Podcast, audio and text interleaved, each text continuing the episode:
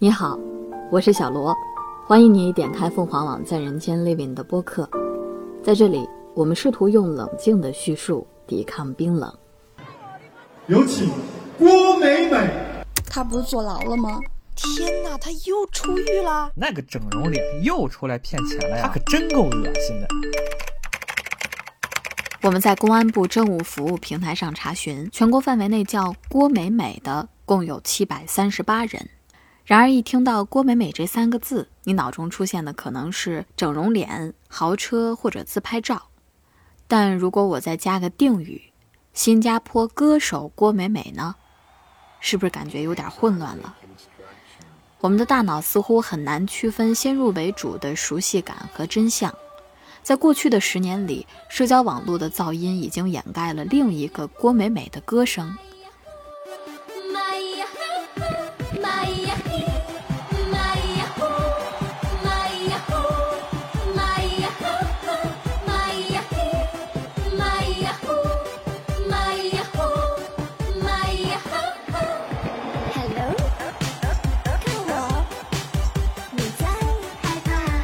听到这个旋律，或许你会不自觉地跟着唱，身体也会跟着律动。这是新加坡歌手郭美美的声音，她在2005年出道，个人首张专辑《不怕不怕》获得了全球华语歌曲排行榜、新加坡最受欢迎女新人奖等多个奖项。郭美美的音乐游离在网络音乐和传统音乐之间，既具备通俗的传唱度，又不乏唱片公司精心的制作和宣传。和草根明星相比，在资源和创作力上都略胜一筹。最巅峰的时候，每一天几乎都是排得密密麻麻，然后有歌唱。在接下来的4年时间里，他在亚洲音乐节获得最佳新人奖，上过中央电视台元宵晚会，并且正式的进入了中国大陆的音乐市场。在2010年的时候，他的经纪公司还特意将他送到了韩国，去提升歌舞综合能力，为下一张专辑做准备。团队提升、造型革新、音乐尝试多样化，第一次的个人编曲。郭美美在多方助力下发行了创作成本极高的个人第3张专辑《我是郭美美》。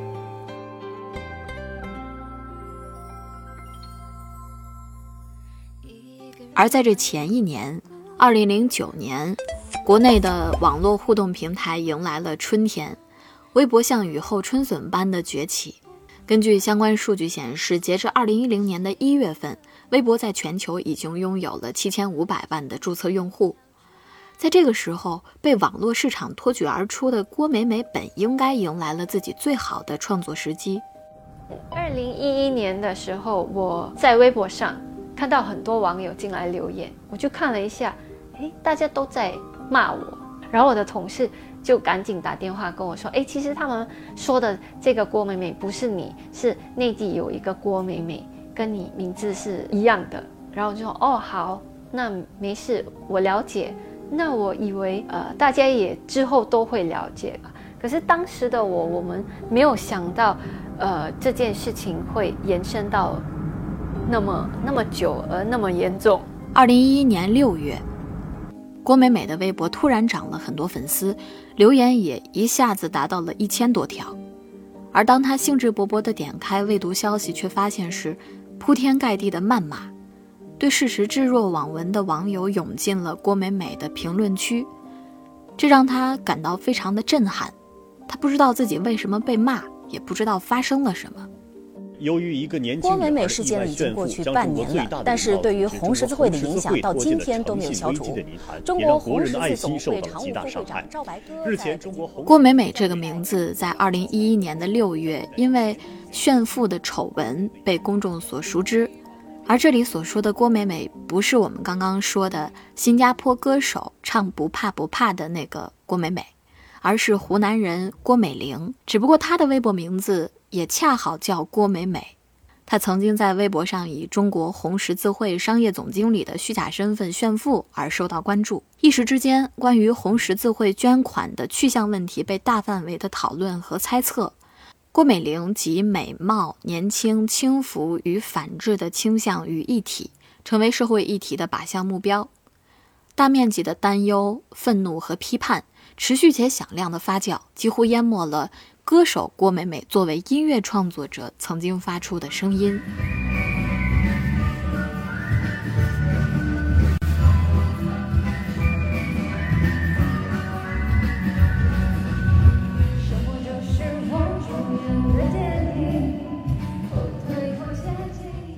因为这个名字那个时候感觉是蛮紧张的，然后好像有被封杀的感觉，然后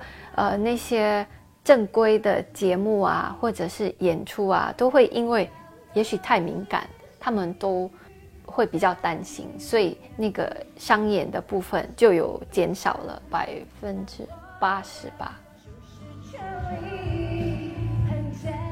在2013年我参加了这个选秀比赛叫中国梦之声，当时是3个评审都全部让我通过啊，可是后来才发现他们也没有做什么解释，突然间就取消了。随着郭美美事件的不断发酵，这让原本对于事态持乐观态度的郭美美也陷入了低迷。事件发生后的3个月内，她几乎没有任何的通告。他不能理解网络上越来越混淆的讨论，于是只能向内找原因。他觉得之所以会受到这个事情的影响，是因为自己作为音乐人的失败，因为没有让大家从他的音乐作品中记住自己的名字，如果记住了就不会有这样的误解和误伤。从内到外的倒塌似乎是在一瞬间发生的。郭美美陷入姓名风波的同时，她的子宫显影也发现了病变。在那个时候我其实我去身体检查，然后发现我的子宫，当时那个医生是说是肿瘤，所以在那个时候我就难过啊、哭啊，什么都做了。其实在那个时刻，其实我是想放弃了，我就想反正有那个郭美美，大家都误会了，就让她继续吧，我就慢慢的消失。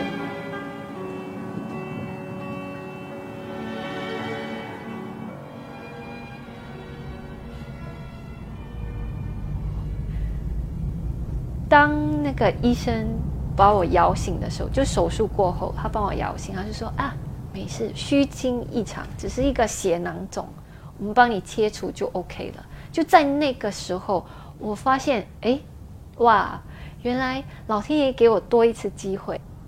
对，所以我就跟自己说，好吧，那你还想不想唱歌啊？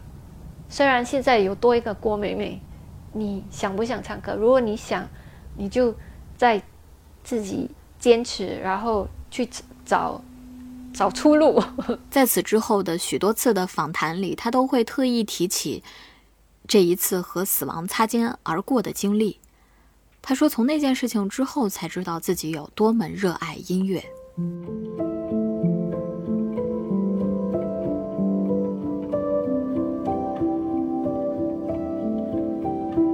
在2年的沉寂过后，郭美美决心复出。2014年，她的合作签约被转到海蝶音乐的北京总部，公司派出了有丰富经验的经纪人小敏接盘郭美美。但美美的命运似乎仍然和郭美玲纠缠着。同年7月，郭美玲因为涉嫌在巴西世界杯期间赌球被警方行政拘留并判刑。而每当郭美玲的任何一条消息的流出，引起的都是和3年前一样对歌手郭美美的争论和谩骂。郭美美的团队决定摆正位置，将绝大多数的音乐宣传都变成申诉状的反抗式宣传，不断地强调我就是郭美美，我会继续坚持的态度。郭美美在第3张专辑《完美世界》的发布会上再三地澄清自己不是郭美美事件中的那个郭美玲，并且向一直支持自己的粉丝朋友们表达了感谢。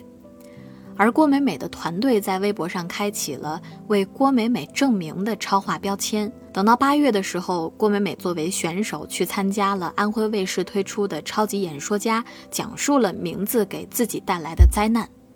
我不明白，仅仅是同名而已，为什么我会遭受那么多禁止跟拒绝？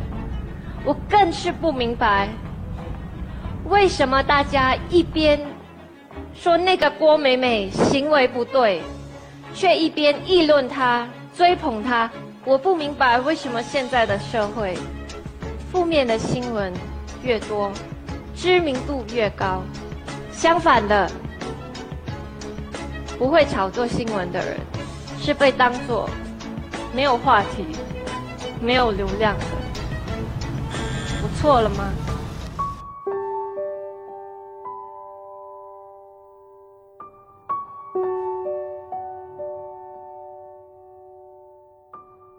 ？2014年9月，经纪公司发布了官方的声明，字里行间都透露着这些年歌手郭美美的各种不易。在文字的最后，公司也提出了核心的诉求，恳请新浪微博的相关工作人员能够对关键字郭美美的微博搜索结果优先级进行合理调整，尽可能降低由于误认对歌手郭美美带来的网络暴力，也给众多善良的郭美美们一个机会。然而这样的呐喊，在郭美美的经纪人小敏看来，这样的声明越来越没有意义。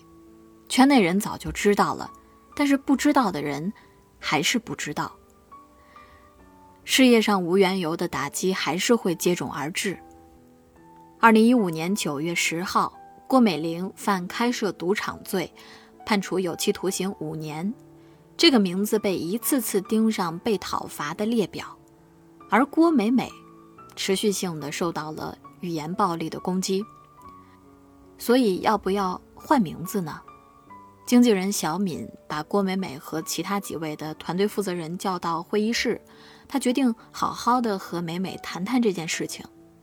我听我的妈妈说，她是去算命，算命师是跟她说，只要里面有一个美字就 OK 了。不过后来我妈妈也许是担心一个会不会不够啊，然后就好吧，就给2个吧，所以就这样啦。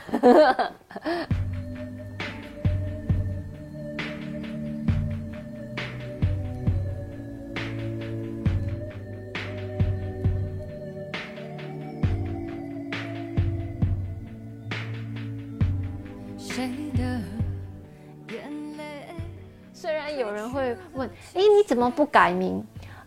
我觉得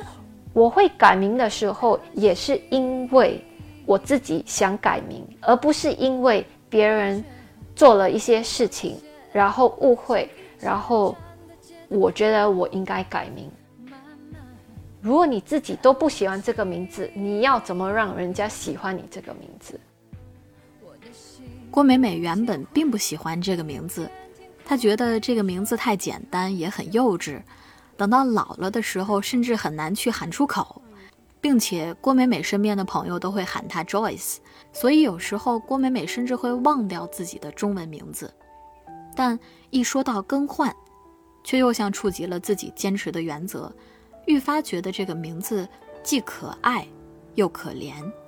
在清晰了解了美美的意愿之后呢，团队在她不在场的时候，曾经还讨论过数十次。大约到2018年的时候，他们才彻底死心，真正放下了换名字的可能，但这也几乎是一个自我毁灭式的选项。坚持归坚持，但是面对没有出路的现状，到底该怎么办才好？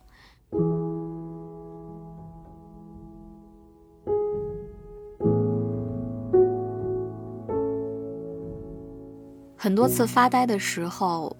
每每都会想到小时候父亲的咖啡店里，他会躲在后台唱歌，吧台四周的顾客会理所当然地认为这样美妙的歌声是收音机里播放的清唱曲目，而当有人感叹这歌声音真好听的时候，父亲则会和美美相视一笑，和顾客说这不是收音机，是自己的女儿在唱歌。美美身边的人都认可和夸奖她的天分，7岁的小美美开始暗暗地相信了。长大后呢，尽管为了更好地去找工作，去了新加坡理工学院，为了更顺利的生活，找了一份财务顾问的工作，开始2点一线的生活，但她却坚信自己要的不止如此。在工作之外，他紧密地关注着各个音乐比赛发布的海选消息，甚至在上班的时候和顾客聊着聊着理财规划，就会出神地问对方，你的梦想是什么？你知道我的梦想是什么？这样的问题。虽然不知道有多少人能够真正听进去他看似随意的提问，但对于郭美美而言，每表达一次，她就更加的确信自己现在做的一切都是为了让大家看到以后在舞台上闪闪发光的自己，不会有什么东西成为她的阻碍。保持着这样的期许，她出现，沉默，再次出现，被剥夺出现的机会，在原地徘徊。她不会放弃，但也无法前行。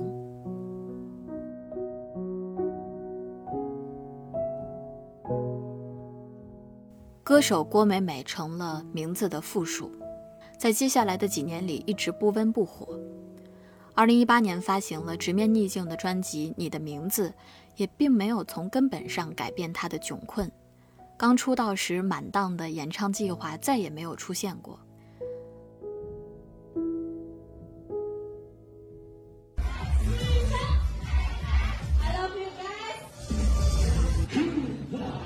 2019年郭美玲出狱，她摇身变成了劲歌热舞的 DJ 宠儿，报道和热搜不断。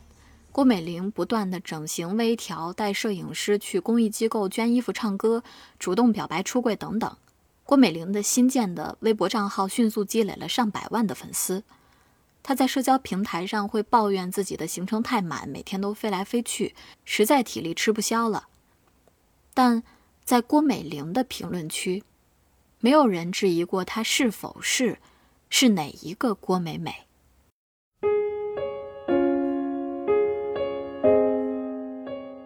郭美美说，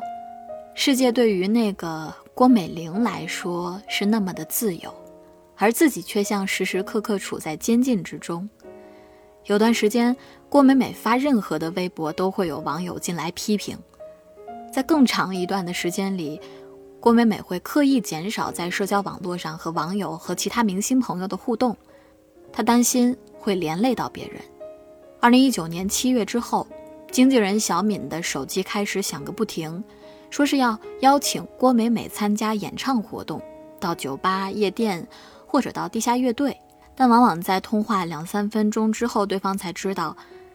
这个歌手郭美美不是他们要找的人。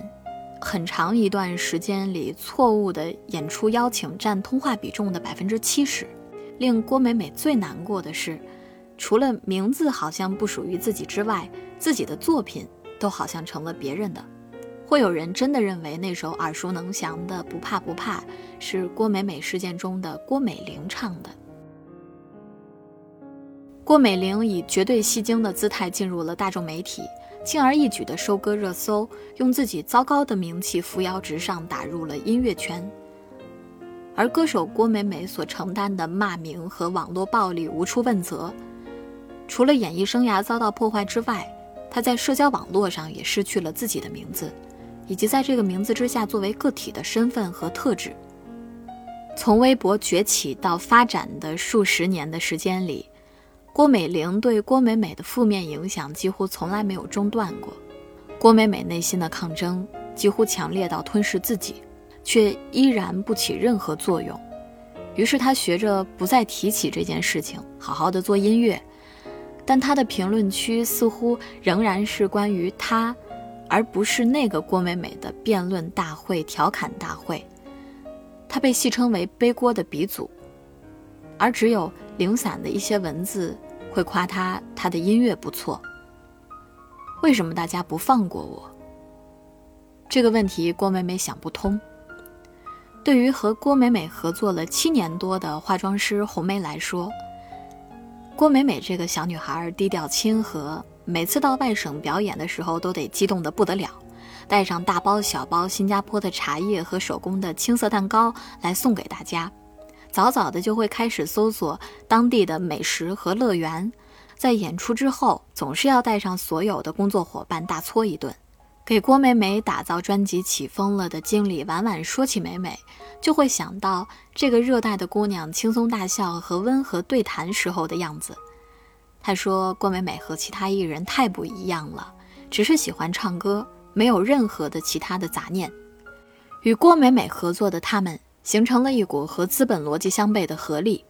2020年，郭美美与海蝶音乐签约到期，碍于疫情期间的国际运输障碍，她无法来到北京续约。经纪人小敏在没有合约的情况下继续为美美打理公关和演出事务，已经有1年多的时间。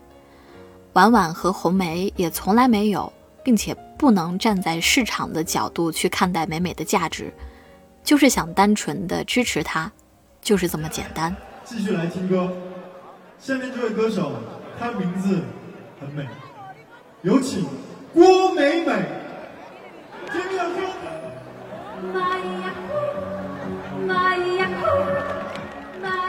2019年的海峡体育馆，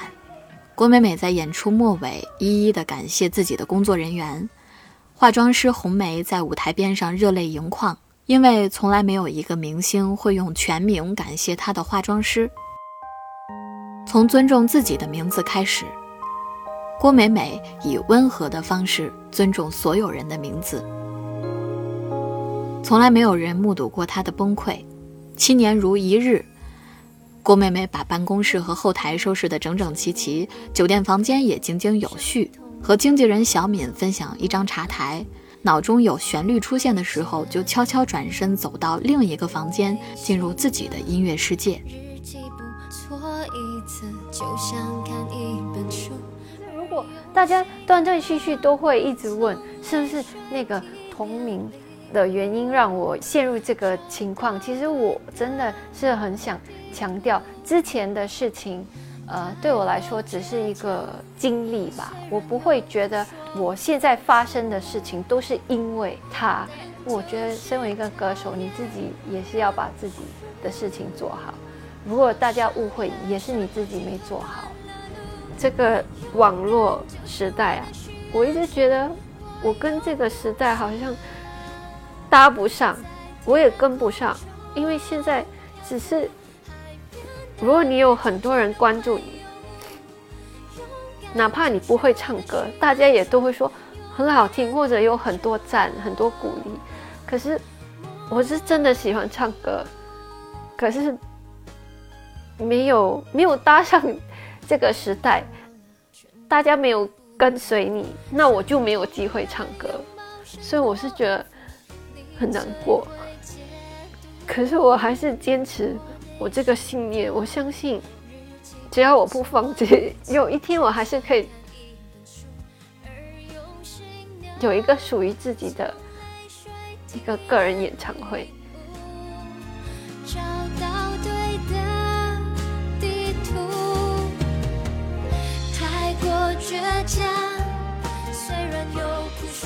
如果把自己的发展空间退回至新加坡，从中国的微博抖音平台隐退，那么90%的姓名质疑能够将被避免。但这也意味着自己只能在小型的场馆里去表演，无法登上更大的舞台。在更小的压力和更大的市场之间，郭美美选择了后者。然而历史的自我重演在郭美美身上总是循环得太快。2021年3月，郭美玲因涉嫌在减肥药中添加有毒物质而再次被捕入狱，于是郭美美的微博和私信里上千条的消息又涌了过来，信息的内容还和以前一样。10年过去，郭美美在中国大陆的发展壁垒似乎永不能倒塌，这让她觉得自己可能没有机会了。但希望能听到这里的你能记住，歌手郭美美。